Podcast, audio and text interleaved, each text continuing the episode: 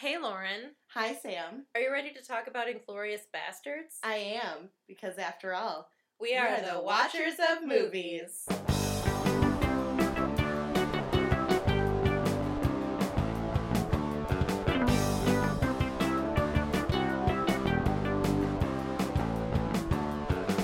And today we have a very special guest. we guest, do. Mike Myers of the theme song fame. Uh huh.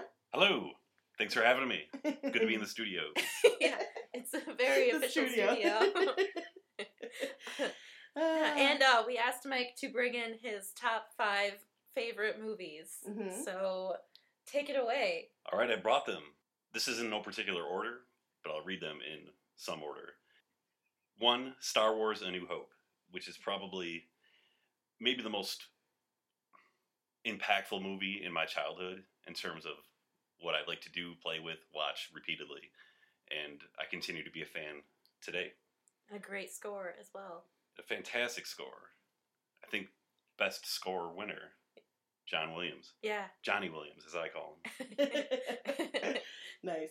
Uh, Two, related to today's topic, Pulp Fiction, Quentin Tarantino. all right. Uh, fantastic movie.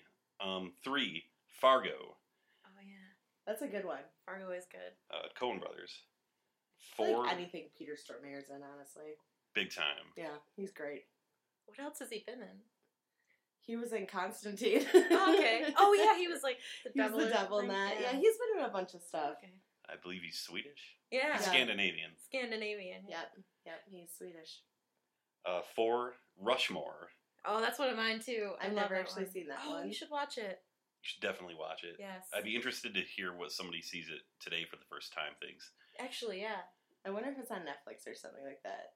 Uh, Nah. I don't know. I own it. You can borrow it. Oh, okay, no Yeah. worries. Nope. Digital video disc. Yeah, there you go. I Yeah, didn't, no, even, I didn't even know that's what DVD meant. So. Oh, me neither. Till just today. We're all learning. yeah, you learn something new every day. And number five, Monty Python and the Holy Grail. Oh yeah. Okay. which uh, I don't even think is maybe the best Python movie. I think Life of Brian is a better, a little more poignant and sharper, but it didn't have. Holy Grail had a lot more to do with again when I was young, and I guess my sense of humor and its bizarre antics really hit me harder at a point in my life than Life of Brian even could later in my life. So yeah, and if you didn't notice, I think the newest movie in this list might be 1996 or somewhere thereabouts. Is that Pulp Fiction? Pulp Is that the Fiction '94. I Oh, think wow. Fargo or Rushmore is a little bit oh after right. that. Yeah, Rushmore would be a little after. Yeah. So Wow, is Pulp Fiction really from '94? yeah, Time flies. Wow. I didn't realize that movie was that old. I thought like early 2000s. it's No. bonkers. Wow, But, that's uh, crazy. If that tells you anything, I think movies had a bigger impact on me when I was young or younger than they do now. So if I could give an honorable mention to something not 25 years old, it would be The Martian, Oh yeah. which That's- I Okay, think is alright, a yeah, okay, fantastic yeah. sci-fi movie. That's a good one. Yeah, Lauren and I saw that in uh when we were on vacation together. yeah, yeah. So Did that we see of that? And then we saw like the next day we went and we saw the, the intern, Yeah, with Anne Hathaway. I really liked the intern. yeah, it was okay.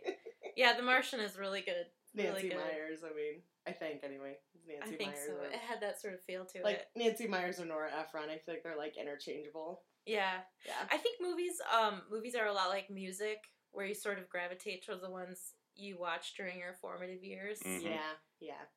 Although I don't know because I feel like I have changed significantly in the kind of movies that I like. You know, I feel like I like a lot darker stuff now that I'm older. Oh, okay. I tend to gravitate towards more, you know, messed up storylines or storylines that aren't exactly like happy endings or, you know, like just I don't know.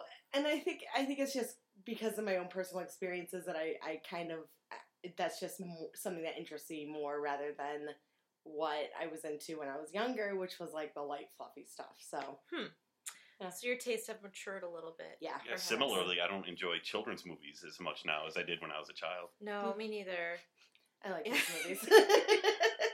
On the other hand, I love kids movies, so Then again, um, I said I didn't have a recommendation, but I did get really obsessed with the movie Storks when it came out a Oh, couple years yeah, ago, which is probably the first kids movie I've seen in a long time that I've enjoyed quite as much. as a. I, I think I enjoyed that kids movie more than any other kids I don't. movie. I can't think of another was really movie you urged me to watch more than Storks. Yeah. I told everybody mentioned I that met. like every day. You were like, "Let's ju- just go watch Storks," and I'm like, "Okay." I told everybody I met, even the garbage man, like Starks as he was. Yeah. So maybe that's my recommendation. What did she say? Stocks? Yeah. I don't understand. Is are there birds around? like, what's going on? yeah. So there's. I guess I do have a recommendation. Yeah, that was Yeah. funny. Um, I do have a recommendation, and it's the show Schitt's Creek. So it's about a family that is a very rich family, and they lose all their money because their like financial manager steals it, and they have to move to a town called Schitt's Creek, where the father had bought the son the town because he thought it had a funny name. But that's like the only reason oh, why so they he didn't bought it. name it. And right he was. Yeah, yeah. He no, they didn't name it. It's the German it's named form after a shit, family though. named Shit. with a, with a So- but they're they're really likable, relatable characters, and they don't like they don't ever really get down about the fact that they lost all their money. They're like very adaptable to their situation. Yeah, I mean they complain obviously when you go from you know living in a mansion to living in a motel, things are going to change. But I recommend it. I think it's funny. It's Eugene Levy, his son. Um, his son, God, what's his name? Oh, Daniel. He wrote it, and he's he plays one of the characters too. So I don't know. I like it. Yeah. I think you like it, Sam. People have told me that it's it would be up my alley. It, so it, w- it is Doesn't up it- your alley. Doesn't it also star Catherine O'Hara? Yeah, and she's hilarious. she's yeah. so funny. And she and Gene Levy have a history together, so Yeah. I, I'm betting they have a great uh, chemistry. They do. Yeah, she has this like a- affect, like affected, like accent where she talks like this, and it's like you know, but she's just you know an, an American person. like she's just so- like has a rich person. like, oh, darling, yeah, like she's like the classic like rich person affectation. It's pretty funny. I do Um, love them when they play married couples, which they do on a lot of Christopher Guest movies. Yeah, and I like and the the son David is pansexual, which is kind of the first time I've ever seen a character in a show that's pansexual. So that was nice, and he's like, he's got like a boyfriend in it and everything, and but he like dates a girl earlier, and it's just it's a cute show. You just have to see it. It's it's I'm a funny sure I'll show. check it out Yeah. eventually. It's on Hulu. Or wait, is it, it's on Hulu or Netflix? I can't remember which one, but either way, it's on one of those because I only have two though. I only have those two, so like, if you have either Hulu or. Netflix, check them both. is what I say. And Mike, did you have a recommendation of sorts? I, I do. I have an anti-recommendation? and it kind of ties into what Lauren was talking about earlier about tastes and Mhm. how tastes might change. And when I was a child, I loved the 1985 comedy film Transylvania Six Five Thousand. What is it? Transylvania Six Five Thousand. I've never even heard of that. Yeah, and I want to touch on that in a moment. There's a reason why you haven't heard of it. Okay. But when I was a kid, I would go to the store and pick out movies. I, I would get a lot of movies repeatedly that I loved, Mhm. and but that would sometimes start with picking out a movie at random, just based on the cover of the the box or whatever. okay. And I really clung on to this movie as a kid, and it's it's a comedy slash horror about two tabloid reporters played by Ed Begley Jr. and uh, Jeff Goldblum. Oh, Like, I love very- it. Mega cast. Very young version. Oh, versions. is it on Hulu now or something? Because I think I've seen it. It's on Amazon Prime, I think. Oh, okay, maybe not. I swear I've seen. Yeah, I think I was looking up Ed Begley Jr. As For you do. some yeah. reason the other day. it's a I was- normal. Um, I think was he in Arrested Development? Do you know? yes. He was okay. Yeah. Okay, then he was the guy that had alopecia. Yes. Okay. Yeah, I know He had exactly. what you're trouble going- with his eyebrow adhesive. Yeah. oh yeah, he had Yeah. the fake Yeah. eyebrows. And he has a like convertible that he could, like his hair like flew off. Yeah. Um, I was looking him up and I saw, and I saw that and I was like, "What is this?" And I was like, "Oh, it's Jeff Goldblum," and and then that's it. So Well, that's all. that's the only That- story I have for that one. that was something I stumbled upon as a child, and I it turned out to be a rapid, not rapid, but a repeat rental for me. Bless my parents for allowing this to happen. And- Did you only have one TV at that time as well, so they were forced to either watch it or go in the other room? Yeah, well, I reckon they had a TV in their room, Oh, and okay. I and I would have used the living room uh, TV at the time. But uh, recently revisited it, and it's trash. It is so bad, and if it's something I loved as a kid, and it didn't. I didn't even have a nostalgia to cling on to. There was through most of the movie, I thought this is terrible, and I couldn't even find. You could condense it to ten to fifteen minutes of really good comedy, in borderline genius physical comedy, if there is such a thing. Because it also features Michael Richards, a young Michael Richards Is doing from From Seinfeld. Okay, yeah, okay, yeah, okay. yeah, and he's uh, bonkers in this movie, and it's hilarious. But the rest of it is intolerable, and it's probably less than ninety minutes long, and it still drags in Oh, some scenes. And Geena Davis is in it. Yeah, Is Geena she really? Davis. And I I don't like remember his Geena name, but he plays the principal in Ferris Bueller. Do you know? Do you remember his? Name? I can never remember his name. Um, he's funny. Vernon Oh something. my gosh. No, wait, He's no. the principal I in. Ferris Bueller. He's the father in Beetlejuice, and he's got. Oh, oh, oh, oh. Okay, yeah, yeah, yeah. Um, I know exactly what you're talking about, but I don't remember his name. He got in trouble for like some serious shit a couple years ago, Oh really? like child pornography, I think, or something. Yikes. Don't quote me on that. it. I could be Jeffrey wrong. Jones. Yeah, that's why I mean Jones. Jeffrey Jones. Yeah. Jeffrey Jones. I don't know. I don't It's have time Jeff to look Goldblum. up his. It's like uh, the most yeah. standard like name. I thought Transylvania Six Five Thousand had some good parts with Michael Richards as well. I Mhm. agree. Michael Richards is the highlight. Hmm. Yeah. So yeah, if you're if you have a sick curiosity about any of those actors, check it out. I guess. Otherwise, steer clear. I mean, I kind of want to now. Your anti-recommendation has changed. See, that's like that's the thing is that like someone's like, "Oh, you'll really like this," and then they're like, "No, don't watch this piece of trash," and I'm like, "I want to watch that piece of trash." Yeah. it's like a yeah, it's like an anti, like I I don't know, like works opposite for me or whatever. good old fashioned stubbornness. yeah, exactly, Yeah. exactly. So I'm really excited. Does anybody else have any other? No, I think that's it for me. I'm very excited to talk about I this am movie too. because I've had some questions since it came out that I've never actually asked anybody. Yeah, I um, it's the first time I've seen it ever. Oh So, yeah, Really? It's the first time I ever saw it.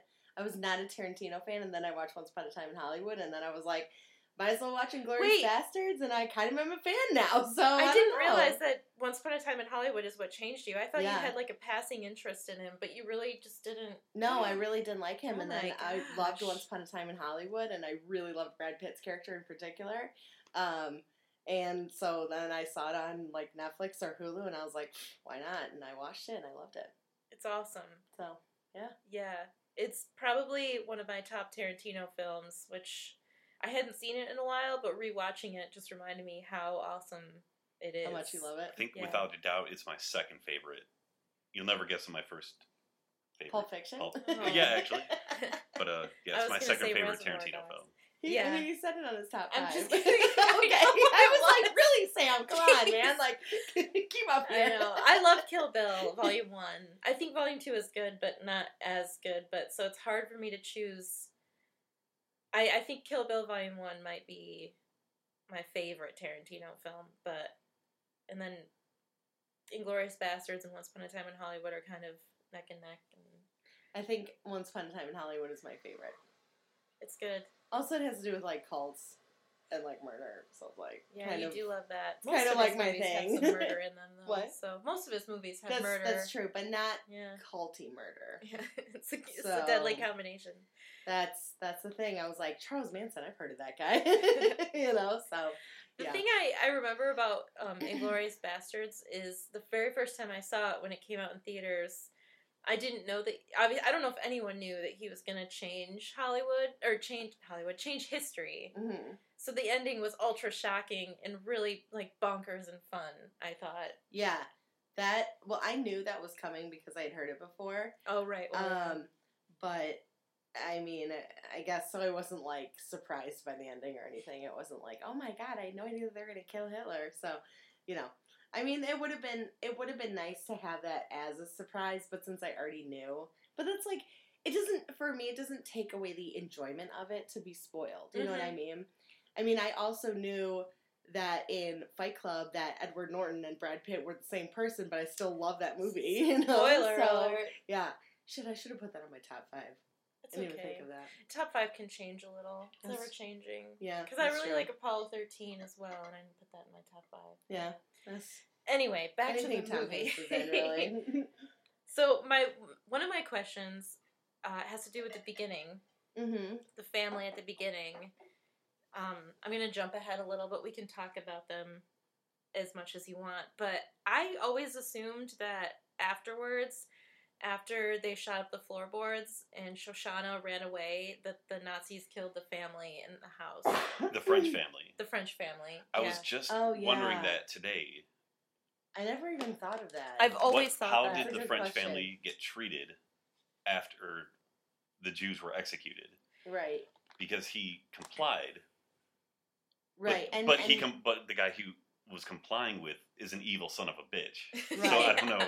yeah, I don't. I wouldn't trust Landa as far as I can throw him. And that guy's said- shady as fuck. I mean, when I was watching it this time, I paid attention. There was a couple phrases. He said, "I just need to ask you some questions, and then I can close the book on your family." Mm.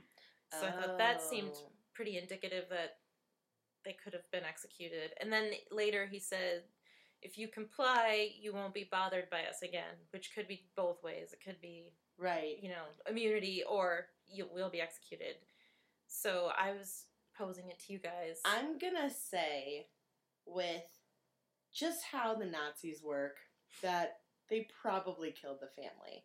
And Because first of all, what they're doing was considered super illegal, you know, at the time.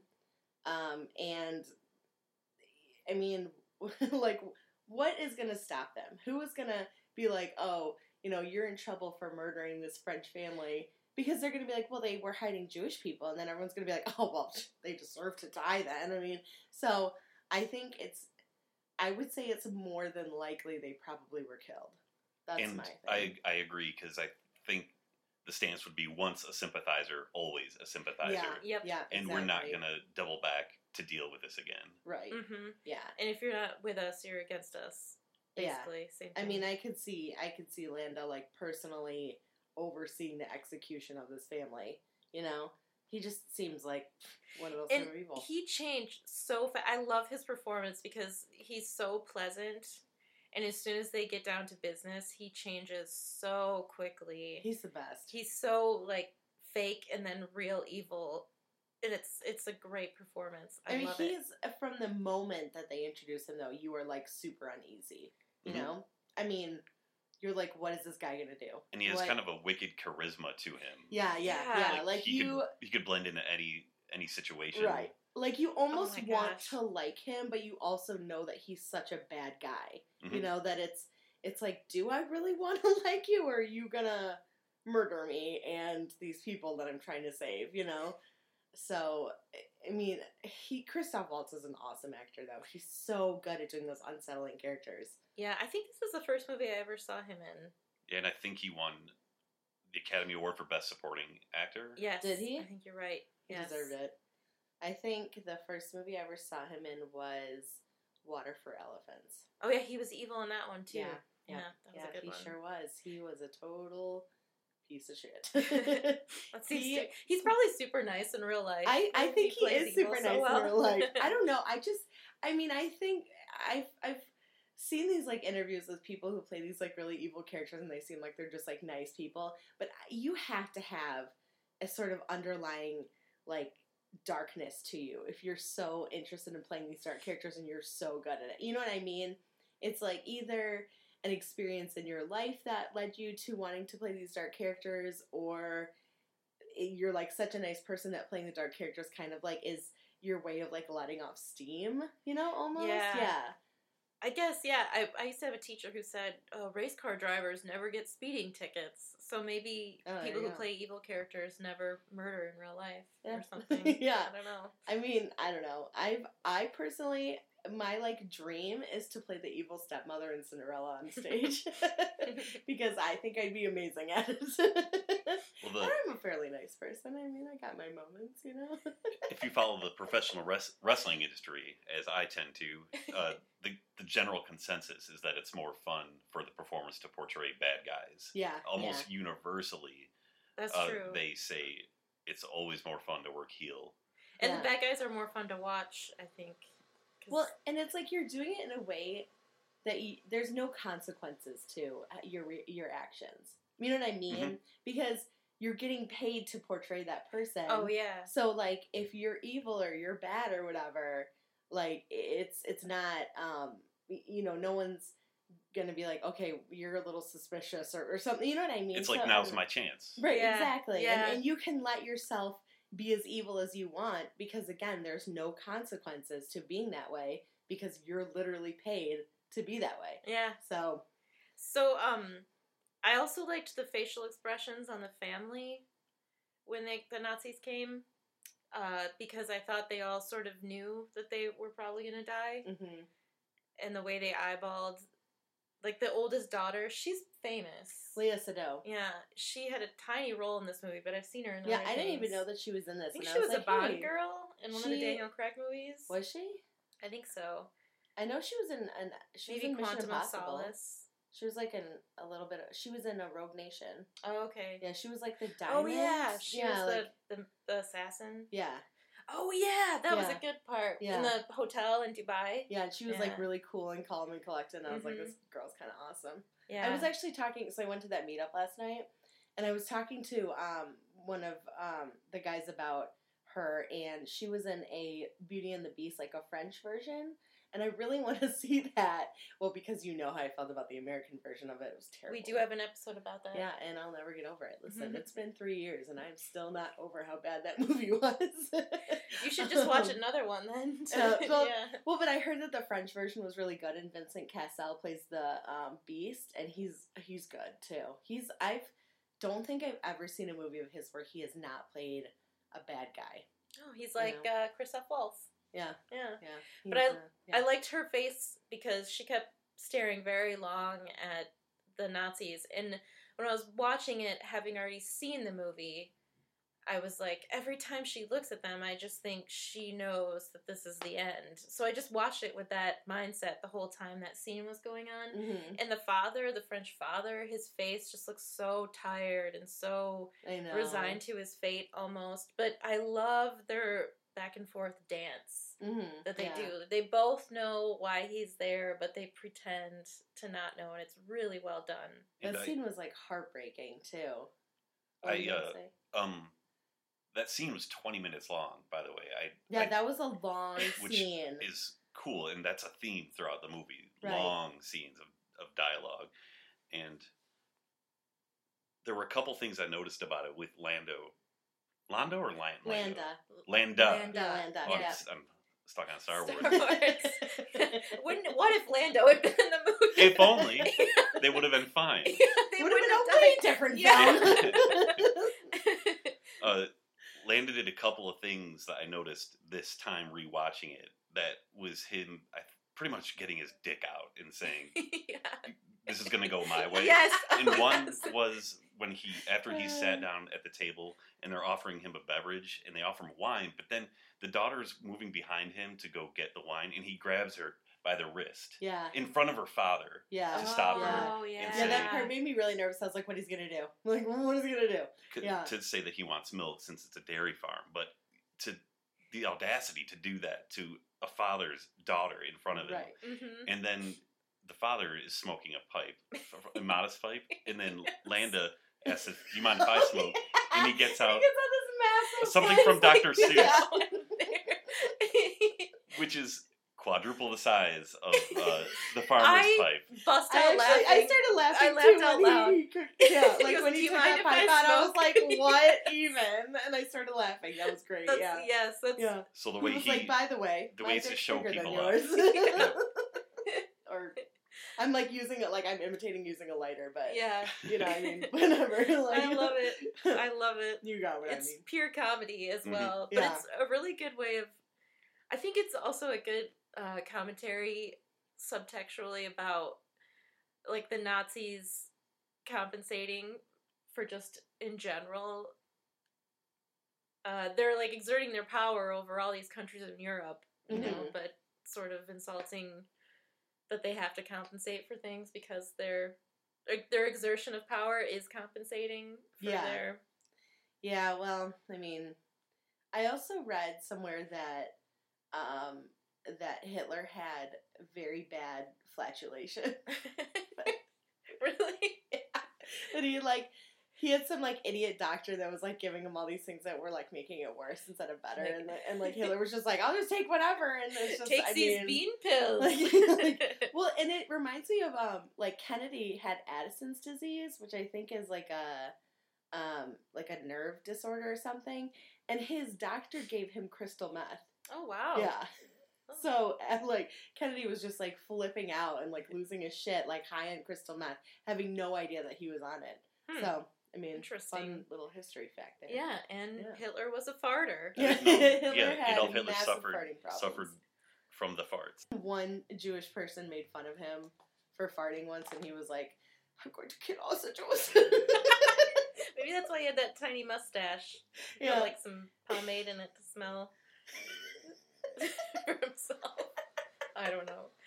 Anyway, Uh. I really like the use of language in this movie a lot. I, I like how the first scene has French and English. Like, the French is sort of like this happy little cheery dance around each other where all they're, they're all sort of nervously exchanging pleasantries. And then he says he's exhausted his French, so they start speaking English. And I doubt that he that, that he exhausted Well, his clearly French. He he's was uh, clearly, 100% like, fluent. yes, Yeah. exactly. Like there was no like sort of like wait what's that word again like you know you know what I mean like yeah Mhm. I kind of Um, felt that was just almost a way to get to speaking English for the sake of the audience and a way to do do it. But I don't know because there's a lot. I didn't realize this time through the movie. I didn't realize how much foreign language there is and how many how much it has to be subtitled for someone like me. Yeah, And, uh, yeah. But you don't notice it because it's done so well. I think and yeah, it was it was it was nice I like that there was it wasn't just in English you yeah, know it was Yeah. well done. it's not just like German people who have British accents because that's what like German is yeah, I like, hate that. you know? That's one of the actually that's a movie trope that I really don't like. It's just if Me the foreigners too. just talk like with an English accent. Yeah, right. That's like, just supposed to "I'm portray French." being foreign. Yes. That's oh, why I speak like blimey. this. Yeah, Blimey, I'm. French. yeah. No, um, well, I mean, and he, you know, Landa did uh, turn to English because he had a suspicion that the Jewish people hiding underneath could not Oh speak. yeah, that's another good. That's right. Yeah. Really so good. that's explained. So Yeah. it's- it, Yeah, because Perfect. he's like, he says at one point, he's like, okay, it's after they, the the French guy had like said like, yes, they're they're underneath my floors, um, and Landa says something like, okay, well, they haven't reacted yet, so I'm assuming they don't speak English. Mhm. Yeah, Mhm. And then Yeah. they switch back to French super casually. yeah. There's yeah. a line. Um, Landa says a line where he says, "I'm going to, I'm going to, there, whatever I say next, follow my lead. Am I clear?" And I was like, "Oh my gosh!" I Yeah. feel like he's like, as a viewer, it made me uncomfortable just how down to business his voice got, and really, it was really good. Yeah, he was um he was efficient in Yeah. his killings. I mean, but it was there was almost like a certain amount of I mean, I I wouldn't even say almost. There was like a certain amount of pleasure that he derived from like making these people oh yeah, intensely uncomfortable and essentially sealing the fate of these Jewish people that are hiding out underneath and possibly the French family. And, you know, we don't find out the fate of them, but you can kind of assume based on how evil Nazis are that they probably were killed. And they you know? they could have just burned the house down. yeah. yeah. But I he seems to take pleasure in the procedure Yeah. part of it. Like making people uncomfortable, putting them on edge, putting them in a space where they're like, shit, I fucked up. Like, you know, and they're, I mean, I would 100% say that Landa is is definitely a sociopath, a Oh, for psychopath. I mean, de- you know, for sure. Like, well, I don't know if you can climb later the he ranks kills, of the Nazi Party without being yeah, soci- I mean, sociopath. yeah. Or, but right, like, there's so much calm, like sort of a calm terror in that scene. Like in the beginning, the car is coming up the drive, and the dad is like, "Bring me my wash up," and he goes, "Don't run." You know, like he's very calm, trying to keep everyone calm, but everyone knows there's just this black cloud over everything, and it's really. I think Tarantino did a really superb job with the the atmosphere. Yeah, for sure. It was it was very uncomfortable and you're just like what's going to happen, you know? hmm And I like too that you don't know what's going to happen, you know? It, it he's he's very good about about leading up all that tenseness and the it's just yeah it was a great scene i mean really it was a great scene Yeah. It opens the movie really well. Mhm. it does And then is the next scene? Oh, the next scene is Hitler. Hitler's getting like his portrait done, yeah and he talks to um, somebody who came in contact with the bastards, right? Yes, it's uh, that's the introduction uh, to chapter two of the movie, I think, called "Inglourious Basterds." Yes. okay And uh, i have some stuff to say about one of the inglorious bastards oh, okay. i think i texted you about it oh, okay. I love uh, Brad Pitt's performance in this whole movie. the nazis His facial expressions are uh, nazis are like it's like two performances his voice and his facial expressions. He I kind of had Pitt. a facial expression like uh uh sling blade. Mm. I, I don't i've never seen that. Oh my gosh. It just like for lip someone out who has sort a of. podcast about movies i sure haven't seen a bunch of movies. Yeah so now you have Do to you mean watch the perpetual underbite? yeah he has like a perpetual like sort of an underbite lip out sort of thing and there's a line when he says now if you're on my team you work on debit You, you owe me a debit. That's right, yeah. Like, every one of you owes me 100 Nazi scalps. Nazis. I love the way he and said I that. want my scalps. And he was not kidding. They were really scalping them. Yeah. Um. Okay. So uh, they introduce Hitler. Well, introduce like we don't know who he is. Um. And then the next scene is the Basterds or whatever in the forest, right? oh, well, he's, Brad happens Pitt's character is sort of, um, I think they're in Britain. It's almost like a recruitment Yeah. video or something, and it's Brad Pitt speaking to his new team, Okay. Yeah. Right. Okay. and Right. then and then we go to the forest. I think. Okay. Mm-hmm. So there's an actor that one of the the guys that plays uh, the Nazis was in The Strain, the show The Strain. I, I just see that. Okay. Anyway, he plays a Nazi in that too. So I was like, um, his name is um, you know what? I don't know his name. he was the Nazi that, He got, got- killed by the Bear Jew. yeah. Um, but he is an awesome actor, and I would recommend The Strain. Just like I forgot that, but um, he's really good in that. He's like a main character in that, and uh, he's very creepy, very good at being creepy. So yeah, he's the one that got his head bashed in in the beginning by the bear Jew. I really, I think that scene's.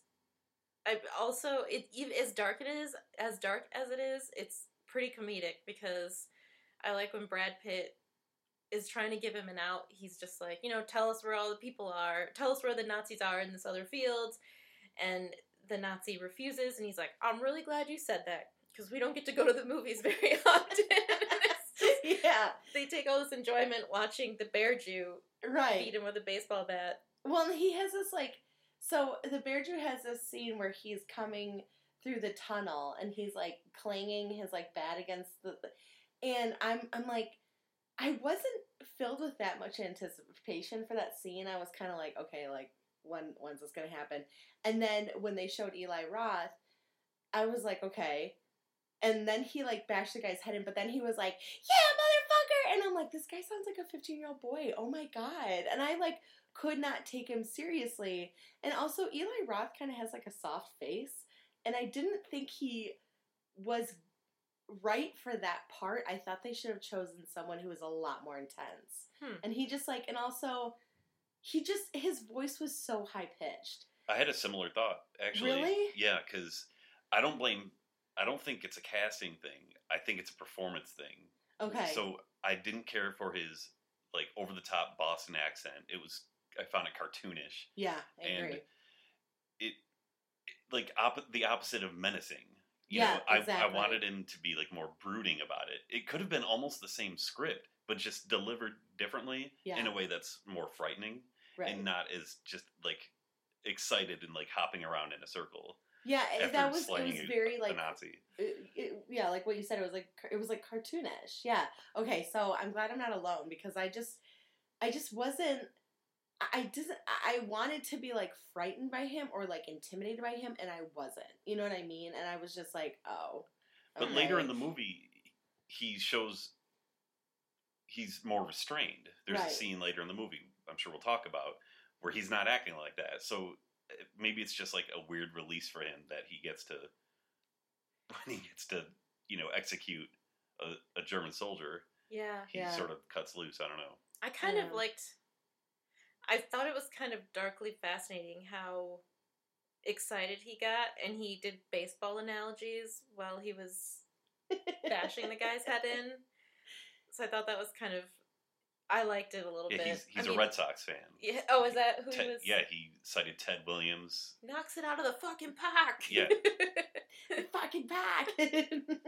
oh, one of my one of one of many favorite parts in the movie is in this scene when uh the Nazi goes, "Everyone in the German army knows Hugo Stiglitz," and then it shows the Nazi, uh, one of the Basterds, and it, it gives him like this. love our Um, fake He got a title card. he got a title card that said Hugo Stiglitz because he was a Nazi that just basically became a Nazi to turn on Nazis and kill them, and then they Wait, who was that again? Hugo Stiglitz. He's the they was cut. he the really intense, like he very quiet dude that was Mhm. they they found in the prison? Yes. Yeah. Okay, okay, Yep. yeah, okay. They did a flashback to when they recruited him because he Right, was right. imprisoned for turning on his country and I liked him. murdering German military police, Yeah, and they did a jailbreak to recruit him for the Basterds. Yeah. he was cool. And I I, like like him. that they portray him as this sort of superhero character, but he really sort of dies Pretty much right a away. very um A lot of people do. a very Yeah. like fast unexpected death and he really doesn't do he doesn't have many exploits between seeing how he got into the Basterds and his death like Right. he's very so I, I kind of like that tarantino sort of plucked him of all the characters out of the cast and just made him noticeable yeah. which is kind of fun Well, Well, and he didn't uh, really have any big like. What were you saying? That a, a theme of the Basterds, the the whole purpose of the Basterds isn't just killing Nazis. They're a propaganda machine for the U.S. intelligence. oh yeah true that's a good point. point and the job is to that they become storied characters through throughout Germany to to fear. The, Right. And the, if you think about it, the tactics of the Basterds is pretty much as horrible as anything the Nazis do. It's just whose side are you on? yeah Right. that's a good point that's true like murdering people pretty brutally Yeah. and then carving the swastika on the foreheads Yeah, they don't they don't function within like the Awesome. general rules of engagement, you know. that's a good point that's a that's a really good point uh but the my reason for bringing that up was that Stiglitz has this this reputation known the country over. Everyone knows that they don't know what Donnie Donowitz is, but they all know who the Bear Jew is. They, Right. they all know who Aldo Apache is, mhm. and it's be, by design. They they're spreading this through the country to instill fear. Right. That's yeah, that's that's a really good point. I'm glad that you brought that up because it's sort of the scene in the woods is interspersed with Hitler um, interviewing the one Nazi they let get away hmm because he's telling Hitler all that had happened, and then he takes his hat off and Well, he's Hitler the asked, "Did they mark you like they did the others?" Yeah. So we can we see it's working. Yeah, That's such a great way to mark someone You're- too. or- Like or you Hitler really mess up it. that person for life. Like and they say they say something or Brad Pitt says. You know, we, we imagine if the war's over, going to take off that uniform, and we don't like that, and so they, you know, they carve the swastika Yeah, Yeah, we, yeah. we like our Nazis in uniforms. right, right. It's good. It's really good. It is good. Um. Oh my God, young Jay Baruchel. He's so little in this. Sorry. You Oh yeah, we have Almost Famous on the TV in the background, and uh, He's just a baby. Yeah, Holy crap. very young. Um so what I wanted to say too was um we did get a like on one of our posts on Instagram from one of the actors in Inglourious Basterds. Omar real? Doom. Yeah, remember I showed you? He's the actor that's Dominic DeCoco. Yeah, yeah. Oh, he was yeah, the, yeah. He's one of the Italian Yeah, Italian speakers. That was it. yeah. I'm gonna jump ahead, but we can jump back. But I love when Brad Pitt was like, "You you are the third best at Italian," and he goes, "I don't speak it at all," and he was exactly third best. I just really love Yeah. that line. Anyway, Anyway. so um, the the next chapter is about Shosanna, the Mhm. Jewish girl who escaped from under the floorboards of the house, and I've always been jealous of her not her situation in the movie because it's actually pretty sad, but her that she lives and run lives in a movie theater and runs the movie theater. That movie theater's I love it. It seems awesome. And Daniel Bruhl, who is a really good German actor, plays a Nazi who sort of has a little crush on her. Mhm. And so we see them interacting when she's working on the marquee. And I just really like how tenacious he is because he feels he has this like he has this fame because he killed a lot of people, killed Right. a lot of Americans, I think American or Uh, just uh, soldiers or maybe something, French, yeah. maybe American, I don't know. Yeah. But um so they're in this cafe and he's talking at her and she wants nothing to do with him and people keep coming in and being like, Are you Frederick Zoller? And they're yeah. like really excited Well, to meet him. The night before, when he when he's chatting her up outside the theater, he introduces himself, and there's it's super subtle, but he t- he says his name, and she just looks blankly at him, like okay, and he's a Oh. little bit deflated. Oh yeah, that's he's right. Yeah, used he to- kind of expects her to know who he is. He's yeah. used to everybody sort of right. falling all over him, yeah, but that's she- really good. and yeah. that was probably really difficult for him. That was probably why he was so interested in her because she was so like, okay, I don't like. Why am I supposed to care or know who you are? You know? I do think that would add more spark. Like, well, this gives me more work to do with, with this one. But I do feel like his feelings for her were kind of genuine and Mhm. almost innocent for somebody. Well, you know. Yeah, no, I- maybe. I think that one of the reasons I really like his character because it almost seems like he's he's conflicted like a soldier should be, I think, because he's killed a lot of people and he's not necessarily happy about it, but he's not necessarily not happy about it. You know, because it's got him a lot of fame and he's there's a movie made about him, but he doesn't seem he doesn't seem ruthless. It doesn't seem like the Nazi machine is sort of quite in his head yet. He still has a semblance of humanity. So it's it was hard. It's hard for me to hate his character because it does At least seem at innocent. first. Yeah. See, yes, I don't know. Yeah. You see, you guys have like a way different view than I do. I think he is ruthless, and like at the end, he was like almost kind of rapey. well, yeah, but I mean, up and before Ugh, that, Yeah, part, I just I don't know. I I agree with you until the end, and then my entire perspective changed. You know what I mean? It was like I agree with you, and if I had not seen that part, I would be like, oh yeah, he seems like he's maybe like not not innocent, but definitely like a little bit more like I don't know if sensitive is the word, but you you know what I mean? Maybe he's more innocent and sensitive until he doesn't get his way. right. yeah, because she yeah. talks back to him pretty severely. She's like, Yeah. "What are you so used to everyone kissing your ass that you can't take the word no?" And then he sort of explodes. Yeah, yeah, So, I mean, there, there's no excuse for you know almost raping somebody or whatever his intentions were. But I, I i do think for most of the movie, it, it was it was like a puppy love almost. yeah. I mean, he was. It was almost kind of cute how Mhm. much he liked her, but then you know he showed his true self, and then it wasn't cute anymore. It was just creepy. So, uh, I don't know. I, I really liked her story, and I liked the theater, and I. I think it's we've talked about this in the Once Upon a Time in Hollywood episode as well, but just Quentin Tarantino's love for film sort of comes out in Yeah. different ways. yeah, and I, I just like how it came out in an actual cinema. And there was a lot of imagery of film and film reels and projectors that I really enjoyed. They also had a whole a character that whose devotion was to film, the film industry. Yeah. So yeah, there's a lot of opportunities for that for Tarantino. Mm-hmm. And um, so I, I like that little setup.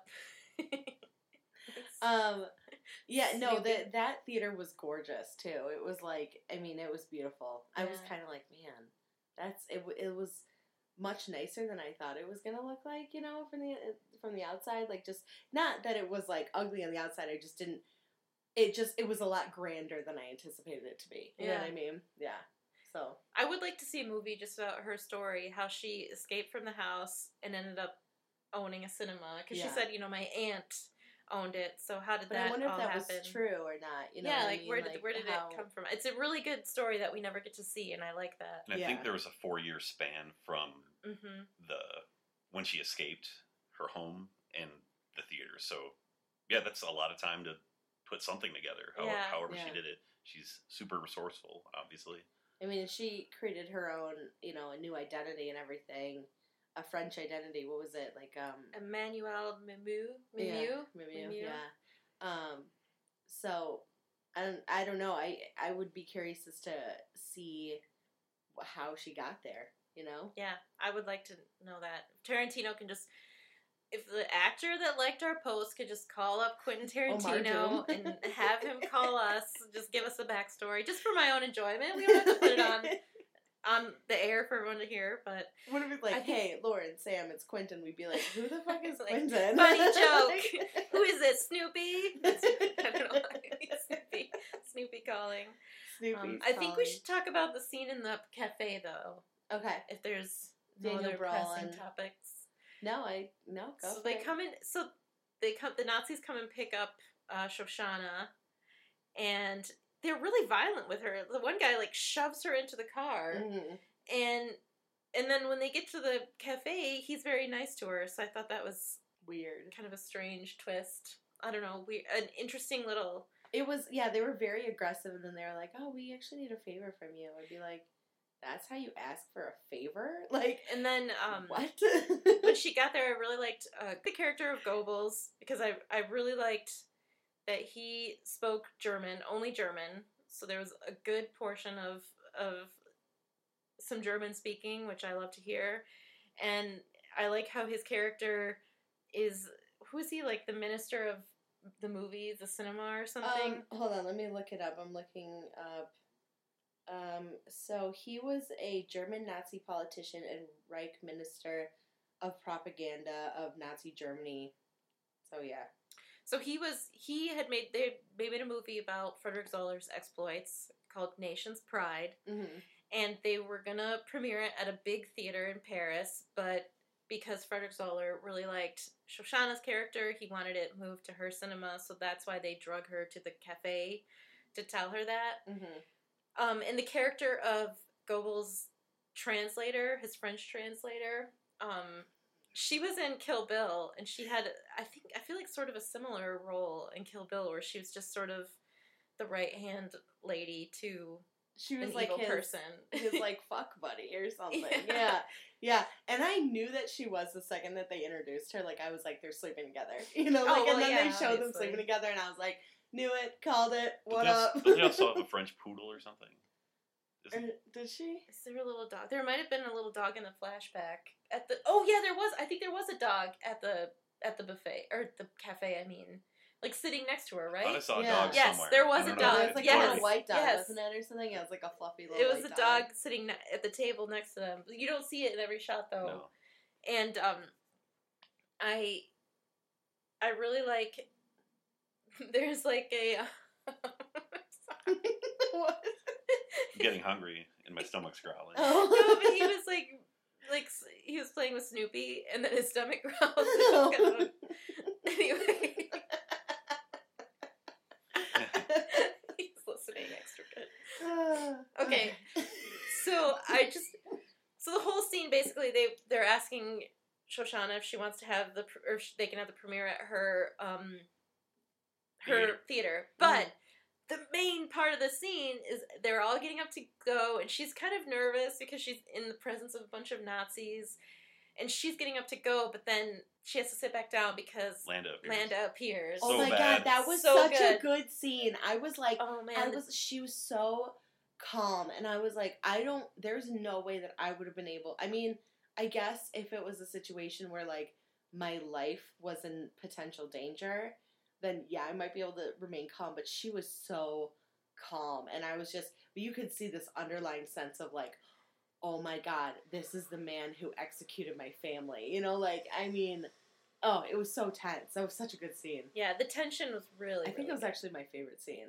It's awesome.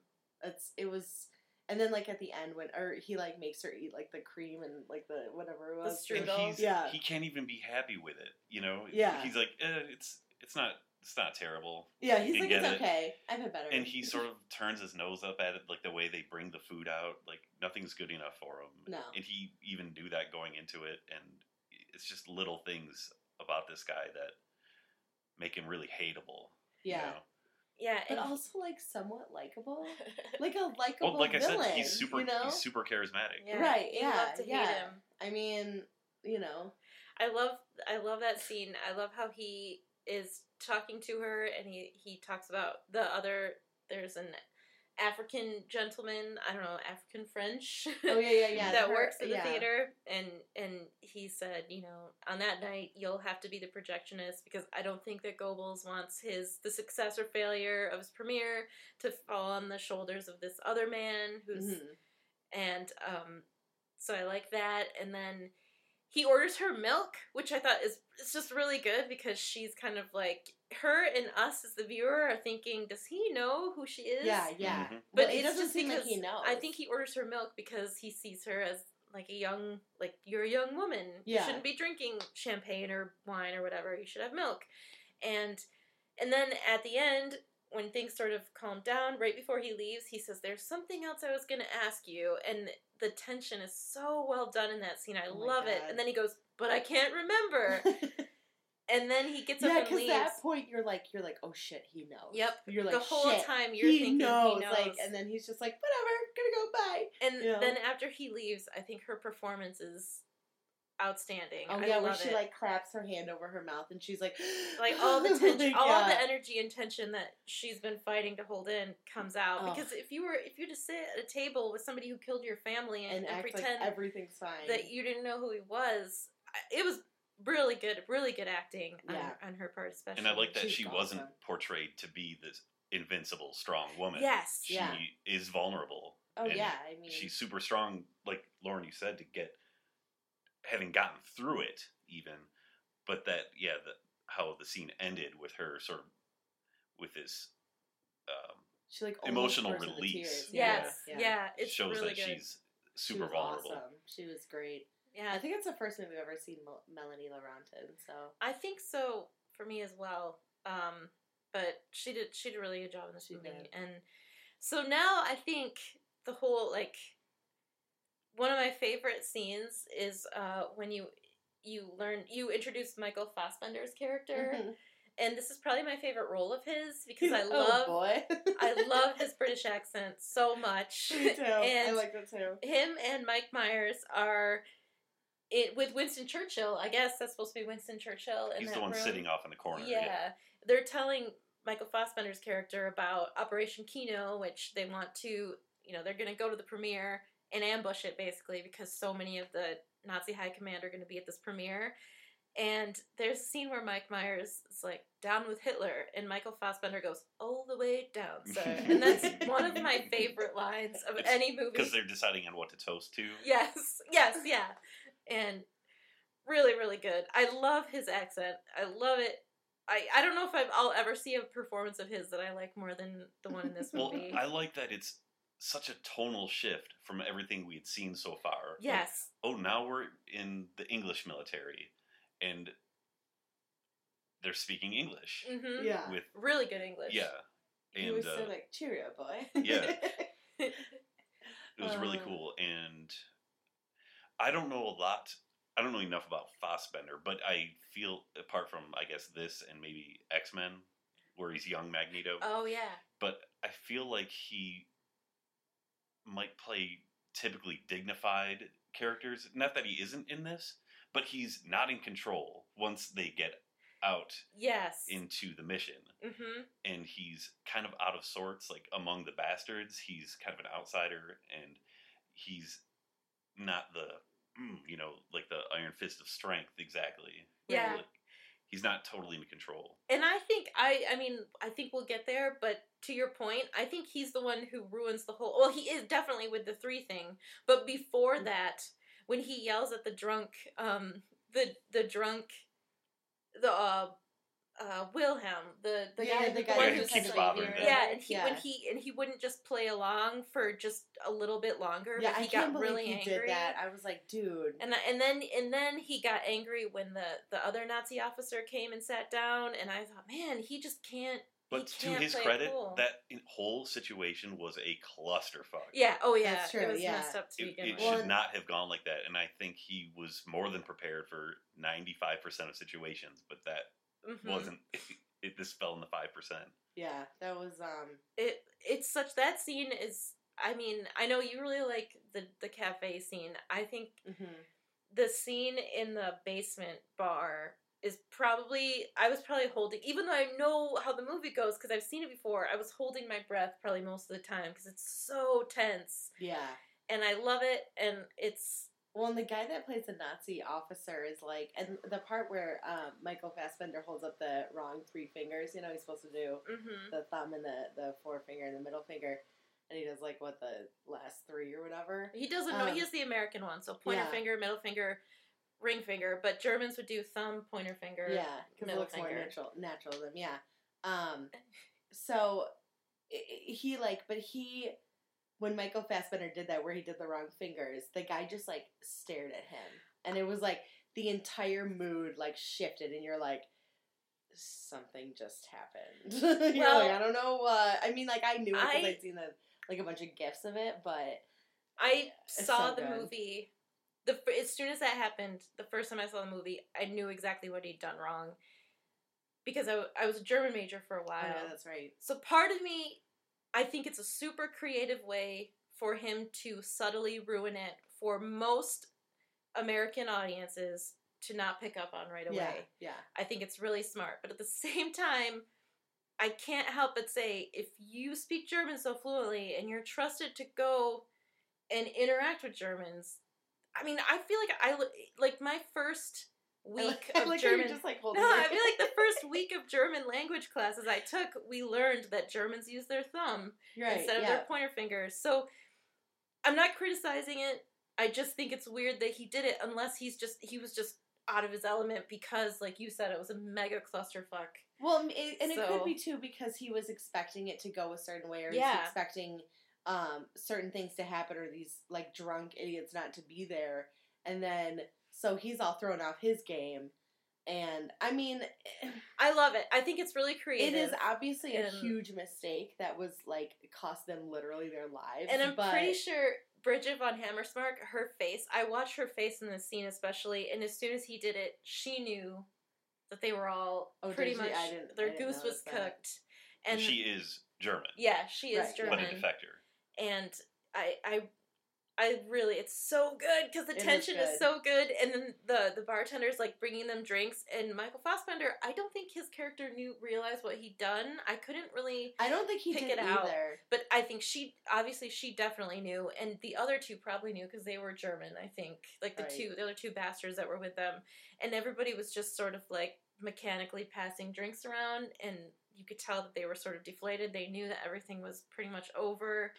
I think really he good. knew that he did something wrong. I just don't think he knew that's what he did. You know, it seemed like he, to me, it seemed like he was like, I don't know. It, it seemed like he maybe knew that there was something off, but he didn't exactly know what was Mhm. off. You know. Um, but did you want to talk about um? Well, did you do you guys remember if Hold The- on a second. if Hammersmark was meant to be dealing with German soldiers at the rendezvous point, or did they happen to be at the rendezvous point? I and think she they was forced to be into there See, because they were celebrating. They Remember the guy? His wife had a baby. yeah, but right. I didn't know if because she's got a lot of friends that Mhm. she's you know because she's like a mole, but I'm wondering I'm trying to figure out if the way they wanted this to work out would have just been a civilian bar and there would have been no Nazi element whatsoever. They just would have met without any Yeah, of this. I'm pretty I mean, sure they had a that's big what they issue. wanted. Yeah, well, Brad Pitt had a big issue with it being in the basement. Well, that was a tactical thing. Mhm. Right, in, right. in the difficulties of if worse comes to worse, the combat is problematic, I'm- uh, as we saw. Yeah, yeah. yeah, I'm pretty sure that what I gathered from the scene was it was supposed to be a sleepy bar with probably no one in it. Mhm. If and, and if people, it'd be like some French people, but the German's wife had had a baby, and so he gave his, their officer gave them all leave to go celebrate. And so I think because she was a famous actress in Germany, they all recognized her. So she was sitting and playing a game with them while she waited Yeah. because it's almost like her role in society as a mole and as an actress is all you know is to just sort of like And blend in. And, and the reason I brought that up is just to point out how off the rails it went right off right off the bat. Yeah. Because yeah, it should have just been French civilians while like the bartender's waiting to close down for the night. Yeah. Exactly. It was it was And- a mess. So It cons- mess. considering that, I think they did pretty well Mhm. that they got as far as they did because Yeah. it was a worst case scenario. And they even like when they went around and played the game, the the game where you put the piece of paper on your forehead and you're somebody and you ask questions or whatever. I like they even played. We're gonna play one round, but then his character got uh, impatient. Like Fassbender's character got impatient, and so there's just so much that went wrong. And I made a specific note that my heart kind of sank at the moment when the military police came out from the corridor or whatever when there was a oh ruckus, yeah, and then when he says, "Mind if I join you?" I went, "No, come on." I know. Can, yes. noth- too. can anything go right? Me too.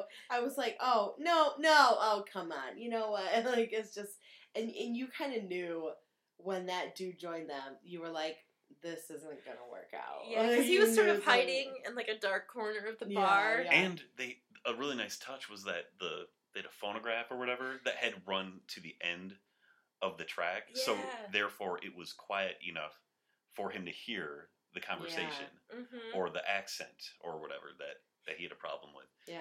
and so that was cool because the the record player was right next to the police officer, yeah. Mhm. so it had run out, and that's because of that he was able to.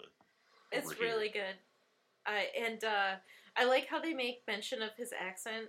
First, the drunk, the drunken new father is like, "You have a weird accent," Mhm. and he tries to dispel it by being like, "You can't talk to me. I'm an officer." So he kind of puts that to bed. But then immediately, the police guy is like, "You do have a weird accent," yeah. He's and like, so "Are just from Berlin. You And Berlin? I like Yeah. I like that the enlisted man had him being drunk was a good tool for him to because he probably wouldn't be bothering this table except he's drunk Mhm. and Right. he's out celebrating, so Right. he's got a little more gusto than Yeah. he normally would have. Oh, and he got a um a autograph from Mhm. Bridget Von Yeah, yeah. She kissed right, it, yeah. the napkin for him. Yeah. He wanted like the like the autograph for the baby or whatever. Yeah. And he's like, my baby's gonna see all your movies, and hmm yeah, I'm yeah. And there's something that happens in the movie that I really enjoy where the movie makes reference to the world that it's in. So they're sitting there and everybody knows everything and Michael Fassbender and then the Nazi police guy are pointing guns at each other under the table and then Hugo Stieglitz takes this gun and puts it on the Nazi's crotch and he's like from this uh from this distance I'd be a real Frederick Zoller and I love that because Frederick Zoller, Daniel Bruhl's character Marksman. is in the world, like the world that they live in. So yeah, yeah. Lauren and I had a little story that goes along with this. That's totally off the rails, but we used to have this inside joke that Lauren. I don't. It started just innocently enough, but Lauren was dating Michael Fassbender, and she was terrible to him. joke. Like he was a great boyfriend, and I'd I'd be like, babe. I got you this delicious cake, and she'd be like, "Michael, I hate like, cake." You're so annoying. Get out of my house. We would do that all the time, like early on in our friendship, so years ago. Um, and people people thought I think people thought it was strange when we Yeah. were like He's gonna you're get creeped out when he hears this. when he listens. Was- used to, he I would be he would do really nice things for her, like, "Hey, Lauren, I bought Babe, us plane babe. tickets to to go to a secluded island for two weeks." Like, like I Michael, hate I hate sand. You know I hate sand. So I said, since we're doing a movie with Michael Fassbender in it, we should probably talk about her Oh, past relationship with him. Yeah, yeah, but, but then no, I don't want him to be my boyfriend. so just putting that out there, Michael Fassbender. yeah, I think he's I really anyway. respect your wife. She seems super cool. So like, we're good. Even though she's just a robot who escaped I love Oscar. Isaac's house. I love her. She was the best part of Tomb Raider, and that was not that good It was a a bad movie. It was stupid. Yeah, it was bad.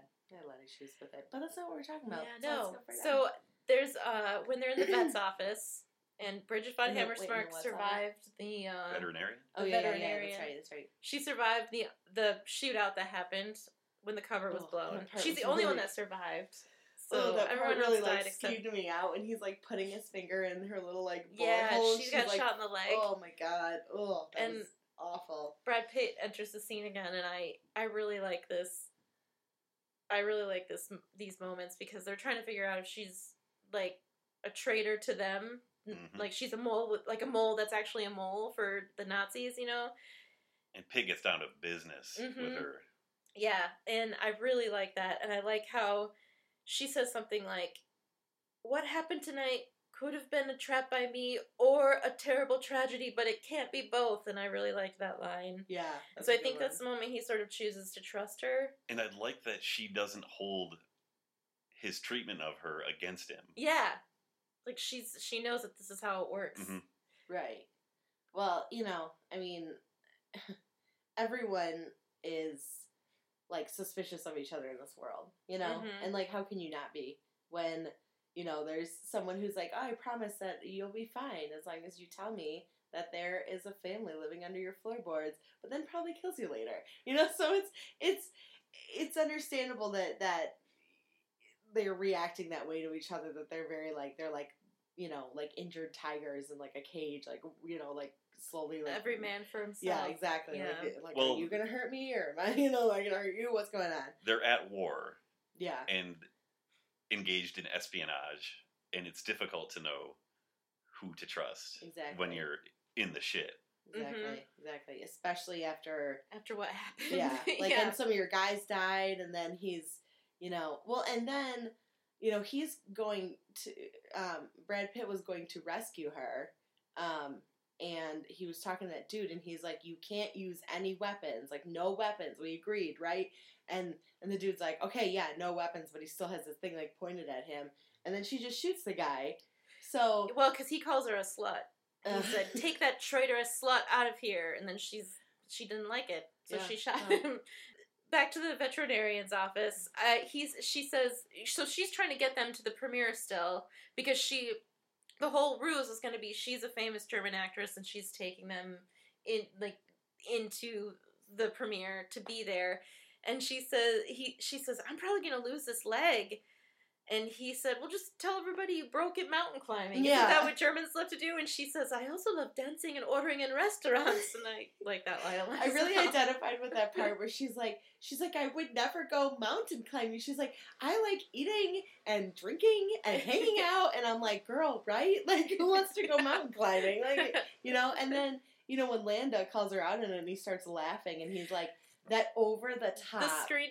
Like in, insane laughter that he did. That's the screenshot I took because I I didn't really notice their reactions the first time I saw the movie, but this time when he started laughing because she said I broke it mountain climbing and I thought you guys are spies. You can't think of a better story. Yeah, that's what But the looks too. on their faces, the looks on um, Eli Roth's face, especially when Hans Landa is laughing, really got me because they know that he knows, but they're all you, just um, pretending. Will you send that to me and I'll post it Oh yeah, we can post it so everybody can see. But he know, like everybody knows that everybody knows what's Yeah, going on. yeah. But they all still have to keep up the facade.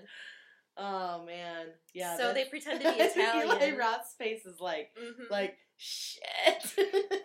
just because none of them speak German, they pretend to be Italian. yeah, yeah. and that's straight comedy. Yep. That was one of the best parts. I thought was when Landa was trying to get them to say their name like with the Italian accent, and I was like doing it, like I was like saying it as they were doing it, like I was like Marcello, like I'm like you need to roll your tongue, man, like, you know, like, or whatever they were, whatever their names were. And every But- time they say their names, they do this gesture with their hands that I'm pretty sure no Italian ever does. Yeah, Like the mm, magnifique.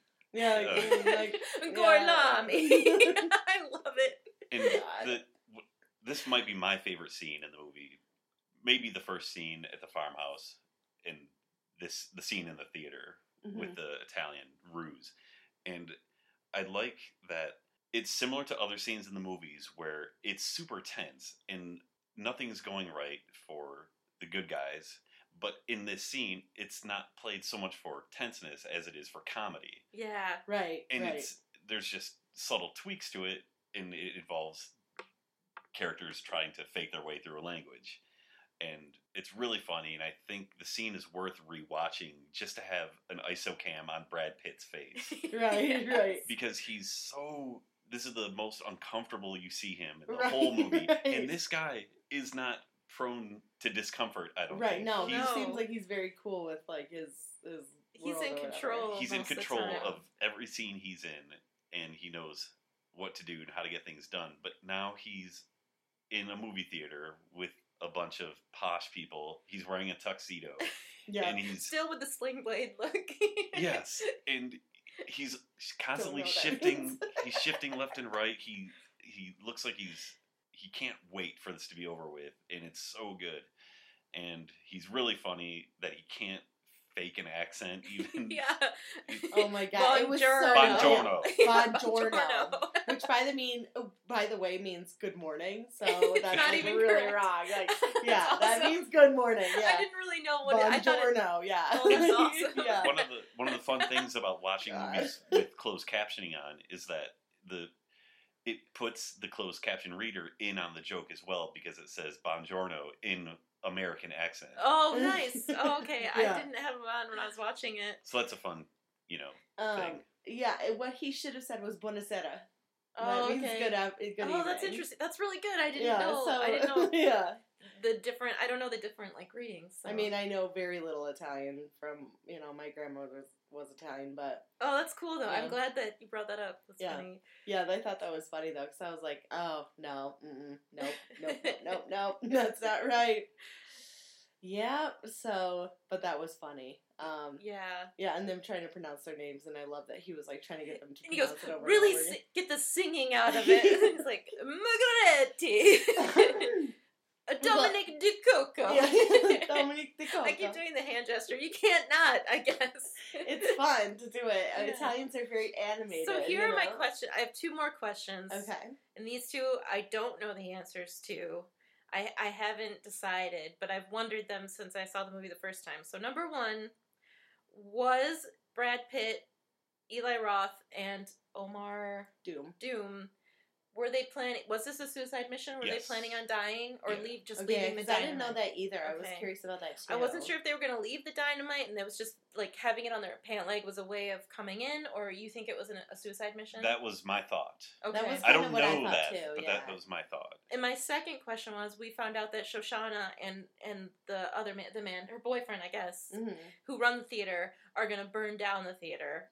With that, So they're going to lock everyone in. So was that a suicide? Because I thought maybe they could escape because they just locked the doors of the auditorium, but obviously it went to hell because Daniel Bruhl came into the projection booth. But was that suicide mission? Do you think? I think it was just because like so they had that huge stack of those super flammable um, film reels, which by the way was like an insane thing to me. I was like, these are that flammable, like that's crazy. Um, and he was lighting it. So if it's that flammable, maybe his the whole idea was that I probably will not make it out, especially if they're locking all the doors. Because then if they lock the doors and one of them escapes, well, what if like other people find that? You know, I, I don't know. I just oh, like I, someone else could be like, "Oh, you're leaving. Like, let us leave too." And they're like, you know, I mean, I don't know.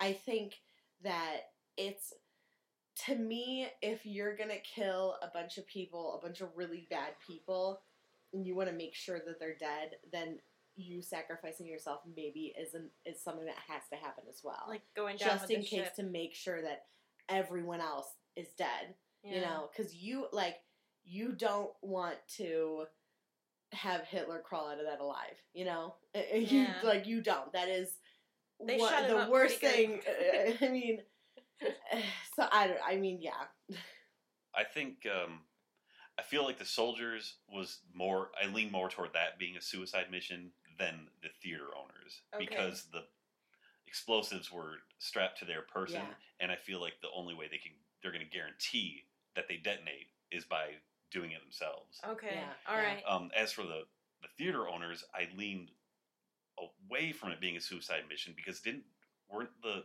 didn't they set the film strip on fire behind the the screen? Yeah. Yeah. So I in my I'd have to rewatch it, I guess, to try I to find something. could But I thought there was an escape, like an escape exit that he would have chained up or something.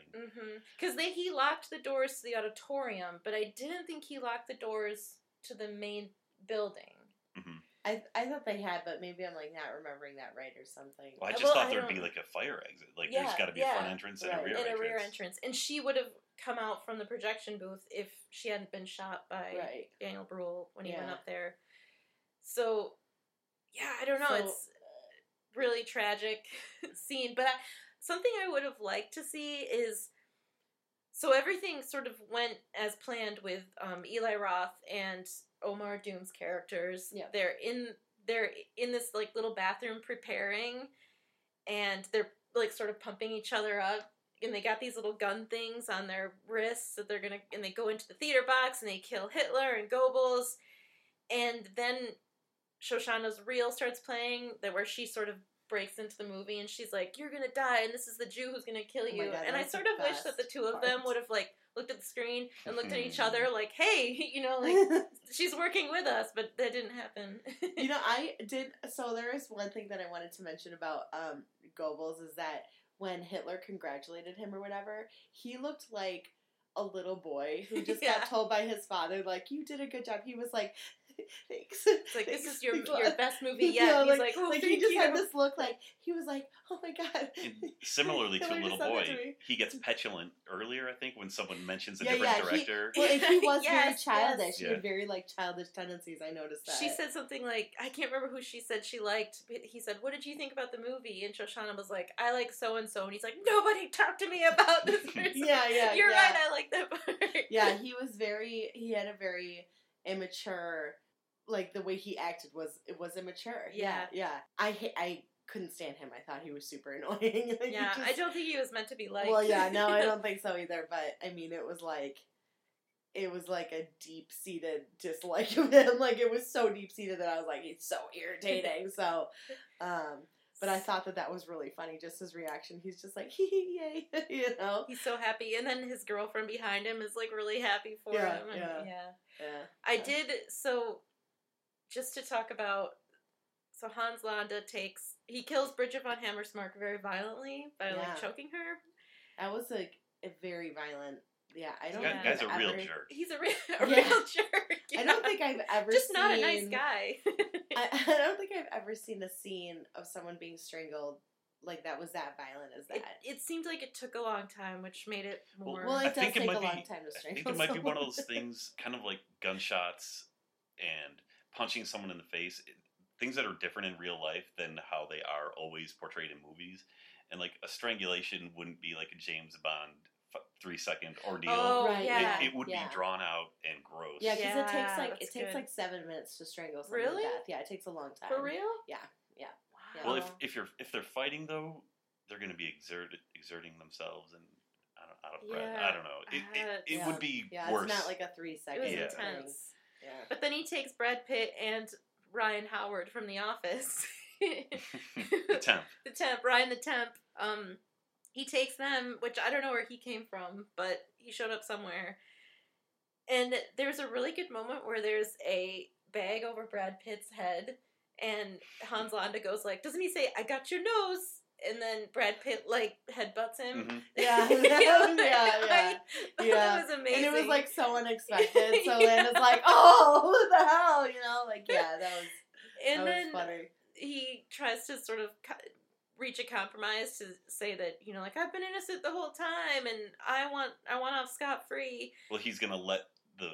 He could have shut down the whole Oh yeah, the operation. the operation, but in exchange for letting the operation go through, he wanted like total uh, Immunity, yeah, yeah. immunity in the wounded states. Yeah, and Brad Pitt has a line, a, like a, a little bit of a monologue that I thought was really well done, and I really want to know how many times he had to go through it because he talked about like he was he was bootlegging moonshine, and he's like people call it a you're, people call you a criminal, but you're just a man trying to feed your family, and he just says that little bit of dialogue really well, and I just I was curious how many takes it took because it, it just comes off so smoothly, but he's saying a lot of words in a very interesting accent. yeah. I don't, I don't know. Um, but that that scene where Landa's like going through all the different things that he wants, he was like joyful about it. Yeah. I mean, he was he was ecstatic over the situation. Like he was like, "Awesome! I get to, you know, like th- this whole thing. I'll, I'll just be forgiven. I get to go live my life." Um, and And that's I want a house on Nantucket yeah. Island. Nantucket, yep. And, And- that it all went to shit for Landa. So I I really like when he goes, "Ooh, that's a bingo," and That's a Brad bingo. Pitt goes, "You just say bingo." That's a bingo. Such a good performance. Quentin Tarantino has a way of coaxing out performances that I don't think any other director would even think to look for, and I think that's part of his charm is just like the cadence of the dialogue, the cadence of the back and forth, even in other languages, I really liked, hmm and just the way people act and their facial expressions. It's just it's expert.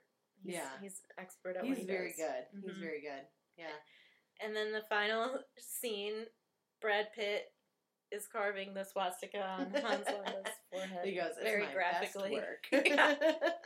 I heard people say that like Tarantino was sort of like getting off on that. Like it was supposed to be like Brad Pitt saying it's his best work yet, but really Tarantino is saying it's his best movie yet. I don't know. That's the first thing I thought. Yeah. But this, it's the last line in the movie. my best work. my yeah. masterpiece. Yeah. yeah, yeah, yeah. He does say that. My masterpiece. Yep.